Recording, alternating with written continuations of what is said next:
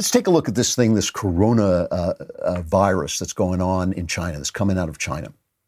And I haven't talked about it much because you never know how much of this is being overemphasized, and there just aren't enough facts. And one of the reasons there aren't enough facts is because the Chinese lie. Right now, and this is coming from the New York Times, a former newspaper, so, you know, obviously no enemy of communism. This is half of China's population. Half of China's population is facing new travel restrictions. What are there? A gazillion people in China. So half of them are facing new travel restrictions. Across China, officials have imposed controls of various kinds on people's movements, hoping that minimizing contact will prevent the virus from circulating further. To gauge the scale and breadth of these policies, the New York Times examined dozens of local government announcements and reports from state-run news outlets. The Times analysis found that at least 150 million people in China, over 10% of the country's population, are facing government restrictions about how often they can leave their homes. 150 million people are being told how they can leave their homes. Tom Cotton, Senator Tom Cotton, who has been on this very carefully, he says that the situation is much worse than China is letting on. This is the first cut 5. The situation is very grave, in part because, as you say, China was lying from the beginning and they're still lying today, and also because there are so many unknowns about this virus. For example, how many people one person can infect once they have the virus, the extent to which it's contagious before one is symptomatic, or the mortality rate. That's why I've been saying for almost a month now that an ounce of prevention is worth a pound of cure, to quote Benjamin Franklin, and why the president was so smart to ban travel coming from China just a couple weeks ago, so we didn't have more than 20,000 people landing in our country every single day from mainland China. All right, so we're going to get back to that, right? He's banned travel, and Cotton saying that is a good thing. And this stuff is happening over there. Like one doctor who was the guy who actually broke through the news embargo in China and told people about this virus. He has died, apparently, from the virus. Another doctor who is treating people has died from the virus. And Cotton is saying the original story was that because China has these open food markets, the virus got into these food markets and then went out and spread through these food markets. And Tom Cotton says that's not what happened.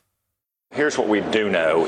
This virus did not originate in the Wuhan animal market. Epidemiologists who are widely respected from China, who have published or studied in the international journal The Lancet, have demonstrated that several of the original cases did not have any contact with that food market. The virus went into that food market before it came out of that food market. So we don't know where it originated, but we do know that we have to get to the bottom of that. We also know that just a few miles away from that food market is China's only biosafety level 4 super laboratory that researches human infectious diseases.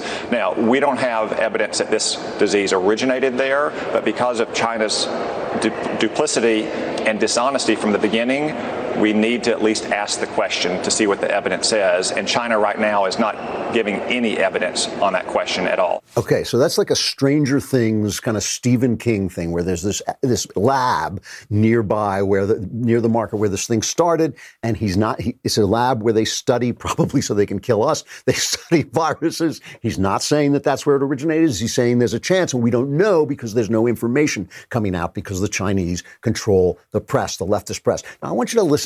First of all, the Washington Post, where democracy dies by taking thousands of dollars from the China Daily to run news stories that are Chinese propaganda in the Washington Post that look like Post stories, even though they are marked as advertisement. And the China Daily has been accused of not reporting this. You have to report this stuff to the federal government, and they haven't been doing this. But the Washington Post gets a lot of money from Chinese advertisements. So the Washington Post, where democracy dies in darkness at the Washington Post, right, attacks Tom Cotton and says he's spreading this conspiracy theory, which you just heard him, what he said. He's not spreading the theory. He's saying we don't know, but this is something that's also possible. They keep calling it throughout the story. They keep calling it debunked. It's a debunked story. It ain't debunked. Here is the Chinese ambassador, Kui Tiang Kai, responding to Tom Cotton. You listen and you tell me whether he debunks this story. It's very harmful. It's very dangerous to stir up suspicion, rumors, and spread them among the people. For one thing, this will create panic. Another thing is that it will fan up racial discrimination, xenophobia, all these things that will really harm our joint efforts to combat the virus. Of course, there are all kinds of speculation and rumors. There are people who are saying that these viruses are coming from some military lab, not of China, maybe in the United States. How can we believe all these crazy things? If that doesn't sound like a Democrat to you, I don't know what does. We can't say these things because of the effect it's going to have on the people, not because they're untrue. And remember, again, Cotton didn't say this was the truth. He said this is one of the things he's looking at. We can't say these things. Oh, you're a bigot. You're bigoted against Asian people. And oh, yeah, maybe it's really a laboratory in the United States that's doing all this. I mean, it is classic left-wing propagandizing. And then the Washington Post steps up after taking thousands of dollars from China Daily to run ads that look like news stories in their paper. The Washington Post steps up and says, oh, well, it's debunked. It's debunked. Before you go, one last thing. Hit the subscribe button so that you stay up to date on all our content.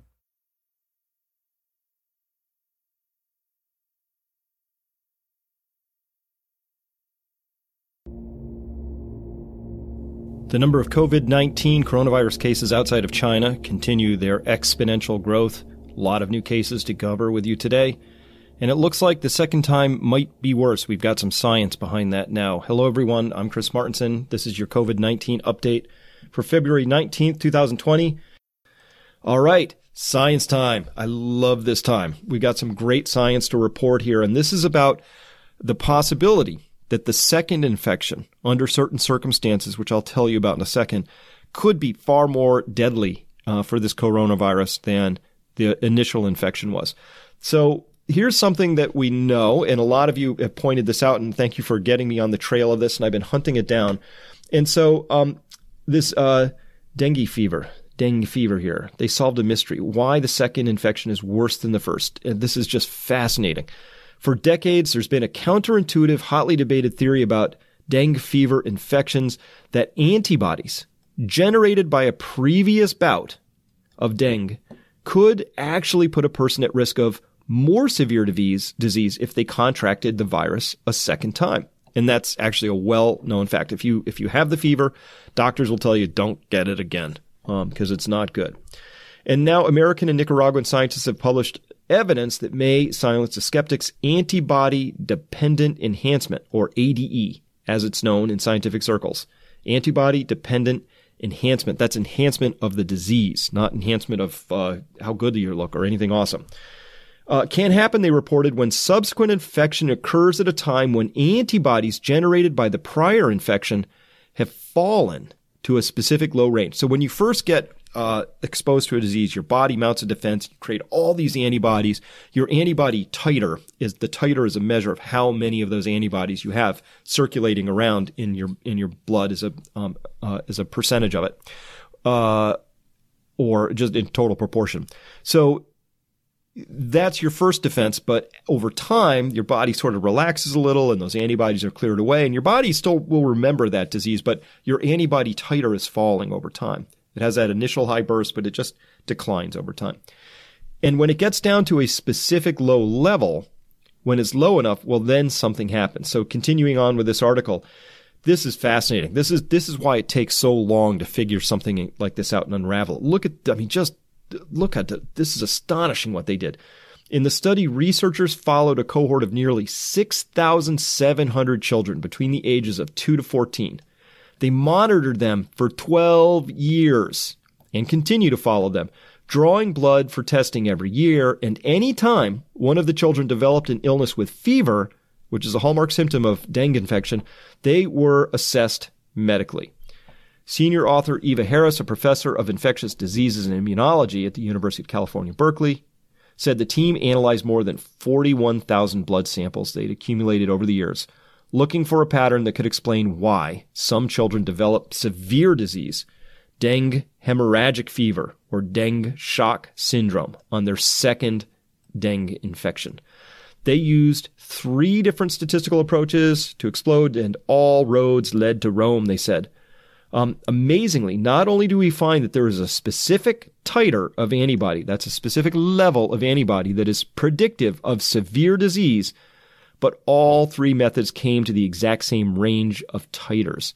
So You get exposed to this thing, your body mounts a defense, it creates a whole host of antibodies, that's fine. But when they decline to a certain level, if you get the disease again, something bad happens. All right. Now, so out on that trail, I said, well, how does that have anything to do with this, with the coronavirus? Is the second coronavirus exposure worse? Well, here we have something that managed to dig up. It comes back from 11 December 2019. This gives us some clues here, I think. Here's the that's the URL link for it if you want to find this yourself. This is in the Journal of Virology. So this was accepted. So this is actually a peer-reviewed manuscript. So good to go, I guess. The molecular mechanism for this ADE, antibody-dependent enhancement of coronavirus entry. So we've got people from St. Paul, from Beijing, and even from Wuhan. These are all authors contributing to this, and the Kimball Research Institute in New York. So looks like pretty good institutions. Here's what they came up with. All right, you ready? Here comes the science. This is from their introduction. Antibody-dependent enhancement occurs when antibodies facilitate viral entry into host cells and enhance viral infection of those cells. So the circulating antibodies actually help the virus get into the cells. So that's the virus's biggest problem always, is how does it get into the cell? You could have all kinds of viruses circulating in your blood, but if they can't get into the cells, then they can't replicate, they can't cause any damage, they can't do what they do. So it's always a key as to how they can get into the cells. And normally the antibody would block them from getting into the cells. So you know that this COVID-19 has affinity for the ACE2 receptor, a transmembrane receptor. It binds onto that receptor. The receptor is full, and then the cell goes, oh, I better recycle that. It absorbs that virus and the receptor, who are bound together, pulls it in inside the cell, and that's where the trouble begins. So ADE has been observed for a variety of viruses, most notably in flaviviruses, right? That's the dengue virus here. And it has been shown that when patients are infected by one serotype of dengue virus, so that's the primary infection. So there's different forms of it out there. And a serotype would be a form. They produce neutralizing antibodies, which is awesome, targeting the same serotype of the virus. So that's great. However, if they are later infected by another serotype of the dengue virus, i.e. a secondary infection, the pre-existing antibodies cannot fully neutralize the virus. So they're kind of tuned for it, but not perfect. So they kind of work, but they're kind of incomplete. So if it's 100% on the primary serotype, the secondary, let's say it's like 80% good or something like that. It's not, they're not fully neutralizing that virus.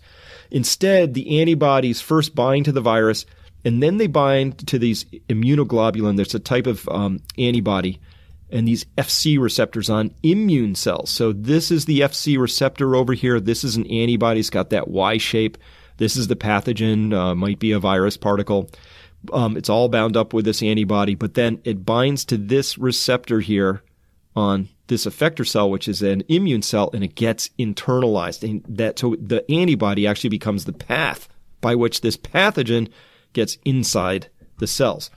And it mediates viral entry into those cells. Similar mechanism has been observed for HIV and Ebola virus.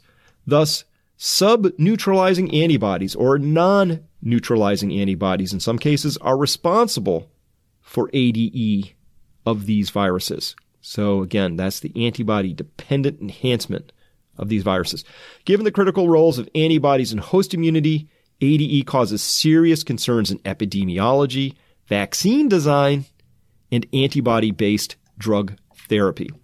So we're going to wonder about those people who got the plasma treatment because they got the antibodies. And we're going to wonder about people who've survived this and because they've got the circulating antibodies. And maybe they're all good now because they've got high titers right now. But in a year, if this thing comes back around and their antibodies have fallen off, could this be a mechanism? All right. We're going to check this out. This study reveals a novel mechanism for ADE where fully neutralizing antibodies mimic the function of viral receptor in mediating viral entry into these Fc receptor expressing cells, so into the immune cells. So this is starting to get at what the possible pathway might be. First, they go on to note that ADE has already been observed for coronaviruses. Several studies have shown that sera produced by SARS, spike, enhance viral entry into Fc receptor expressing cells. So they've already seen this, at least in the lab. Further, one study demonstrated that unlike receptor dependent viral entry, so that's the normal one, that's the receptor dependent viral entry, that's where the COVID is binding to the receptor, which in this case is the ACE2 receptor. So that unlike that, though, sera-dependent SARS-CoV entry does not go through the endosome pathway. So it's not going through that thing where it gets internalized into the cell and taken in. It's going in through a whole other way. So what they're saying here is that when you first get exposed to SARS or to MERS or to COVID, it's coming into your body through one pathway, but that once you have antibodies in there, whether they are whether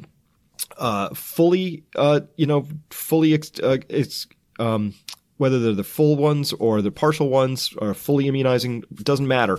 It's coming in now through a different pathway. So additionally, it's long been known that immunization of cats with feline coronavirus spike leads to worsened future infection due to the induction of infection-enhancing antibodies. So we have animal models for this. We know this at this point. All right. So they went through this huge thing. I read through it all. It's 44 pages. It got a little technical, a little sciencey. Looked good. Pretty interesting study. Here's the punchlines around this. ADE of viral entry has been observed and studied extensively in the flaviviruses, particularly dengue. And hold on here for a second. Yeah. So, because we already saw that before. These antibodies cannot completely neutralize secondary viral infections, but instead guide virus particles to enter Fc receptor expressing cells. So those are your immune cells. ADE can lead to worsened symptoms in secondary viral infections, causing major concerns for epidemiology.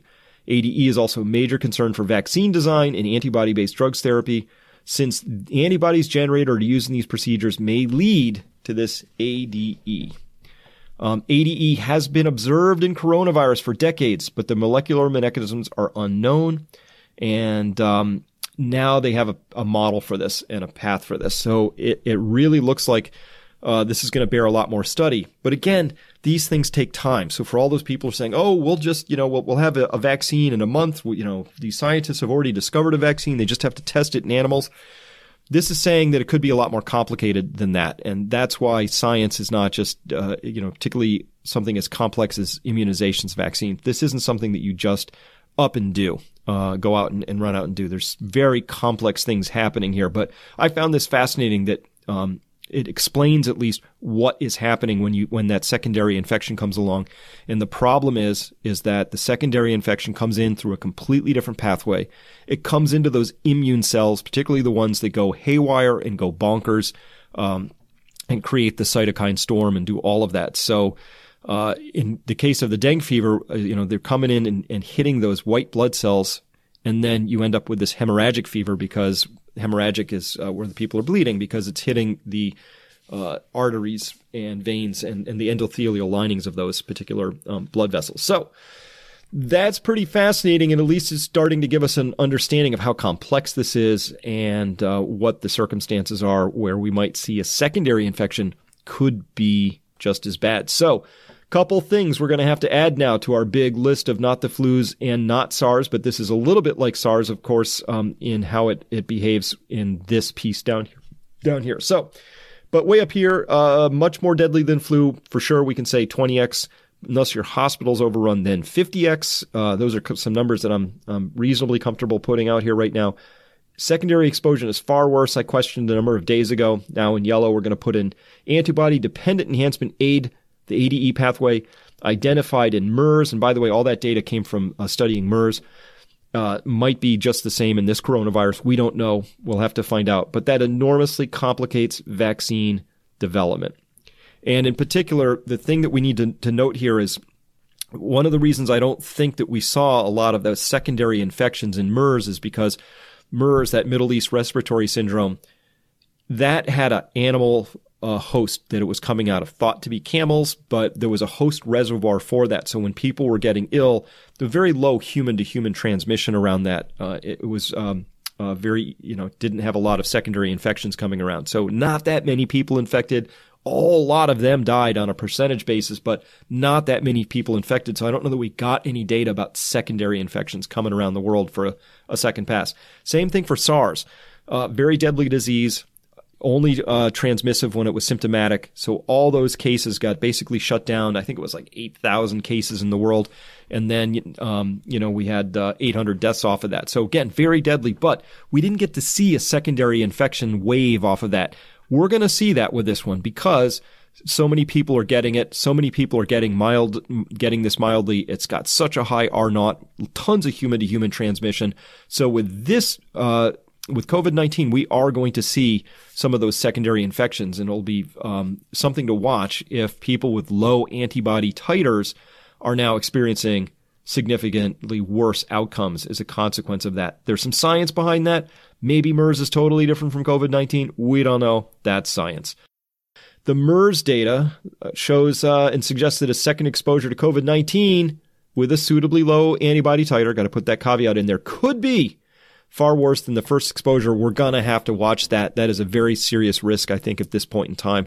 And we will be seeing secondary infections with this after it goes around the world once, and people will have be re-experiencing this again, possibly with a secondary sera type, meaning that after this thing goes around the world, it could well have mutated to the point that it then mimics dengue in the sense that you've got antibodies against one type, but maybe another type is the one you're re-exposed to in a year or somewhere down the line. And with that, thank you very much for listening. We'll talk to you next time. Hang on to your hats, everybody. Here we go. Public health officials in the U.S. are striving to keep tabs on thousands of Americans that are quarantining themselves at home after returning from mainland China, in an effort to curtail the transmission of the virus, adding to a response that is straining already stretched local departments. More than 5,400 people have been asked to self-quarantine in California alone as of the 14th of February, according to the California Department of Public Health. Hundreds more are self-quarantining in Georgia, Washington State, Illinois, New York, and other states. Health officials are following directions from the CDC and the State Department, but many steps are being developed on the fly. States are utilizing a variety of techniques to track people, from calling in volunteers to make phone calls to sending text messages and using electronic registries.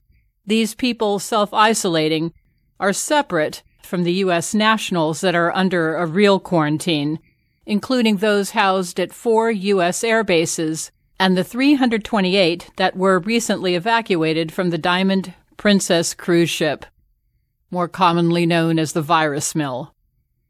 The CDC, local, and state health officials, for some reason, believe that the thousands of people that are self-isolating are at a lower risk of having been exposed to the virus. Officials continue to claim that the immediate risk to the general public is still low, but they're working on rectifying that. Listen to the following insanity. An attempt to monitor and quarantine people at this scale is a unique challenge. Quarantines typically apply only to those with a known exposure rather than just travel history. A coalition of staffers, employees from other departments, healthcare providers, and federal officials are engaged in a classic outbreak response to monitor people, such as family and healthcare workers who came into close contact with 2 local cases. And now, the department has added tracking recent arrivals from China to their to-do list. We're still in the middle of figuring out these operations, said Dr. Cody. Although travel from mainland China has been sharply curtailed, Americans continue to arrive into 11 airports designated by federal officials, and health authorities are on the lookout for passengers who are coming from other countries but were also recently in China. LA County, for instance, is adding dozens of returning travelers to its monitoring list daily. Those that aren't exhibiting symptoms who haven't been to the hot zone are allowed to go on to their final destinations. but they're asked to stay at home for up to 14 days to monitor their health and check in with their local health departments and contact their health care providers if they develop symptoms. They're asked to avoid close contact with others, typically defined as being within 6 feet of another person for a prolonged period. Sometimes those that are in self-isolation are told that they can go outside and exercise if nobody's around, or even to the grocery store. Yeah, you heard that right. The orders aren't binding, but local health officials can issue stricter quarantine orders if necessary. So far, most people have been cooperative. Yeah, most of them. Sometimes local officials receive incorrect or illegible phone numbers for some, or just missing data for others, and then they have to circle back to federal authorities for more information to track them down. Other health departments phone or email initially, and then sometimes follow up in a few days or a week. There you have it. Like, share, and subscribe. Thanks. For Headlines with a Voice, this is Nancy Morgan Hart. A woman in Wuhan risks everything to get a message out to her fellow citizens and the world. She says, "Only normal citizens are suffering. The government doesn't care about us. We can't buy medicine with money. We can't go to the hospital with money. And in Hong Kong, I support your independence. I also support Taiwan's independence, Tibet and Hong Kong. I support your independence. Not a single person can speak freely. If anyone speaks about the truth, they're detained. If they decide it's 10 years or 20 years, then it's already decided. Even lawyers are useless. I'm going to tell you something. One person's sacrifice, two people's sacrifice, is a sacrifice that's necessary for a revolution. I will make a sacrifice for my parents, for my family, for our free lives. I know it's dangerous for me to speak out, but I can't take it anymore. I cannot. No beds, no medicine. All the news from the TV is a lie. In this evil society, I can no longer keep my mouth shut. No one is willing to speak out. I am going to stand up and make a voice. We really have to resist, my fellow citizens. I can't live like this anymore." A link to her video is provided in the production notes below this video. For Headlines with a Voice, this is Nancy Morgan Hart.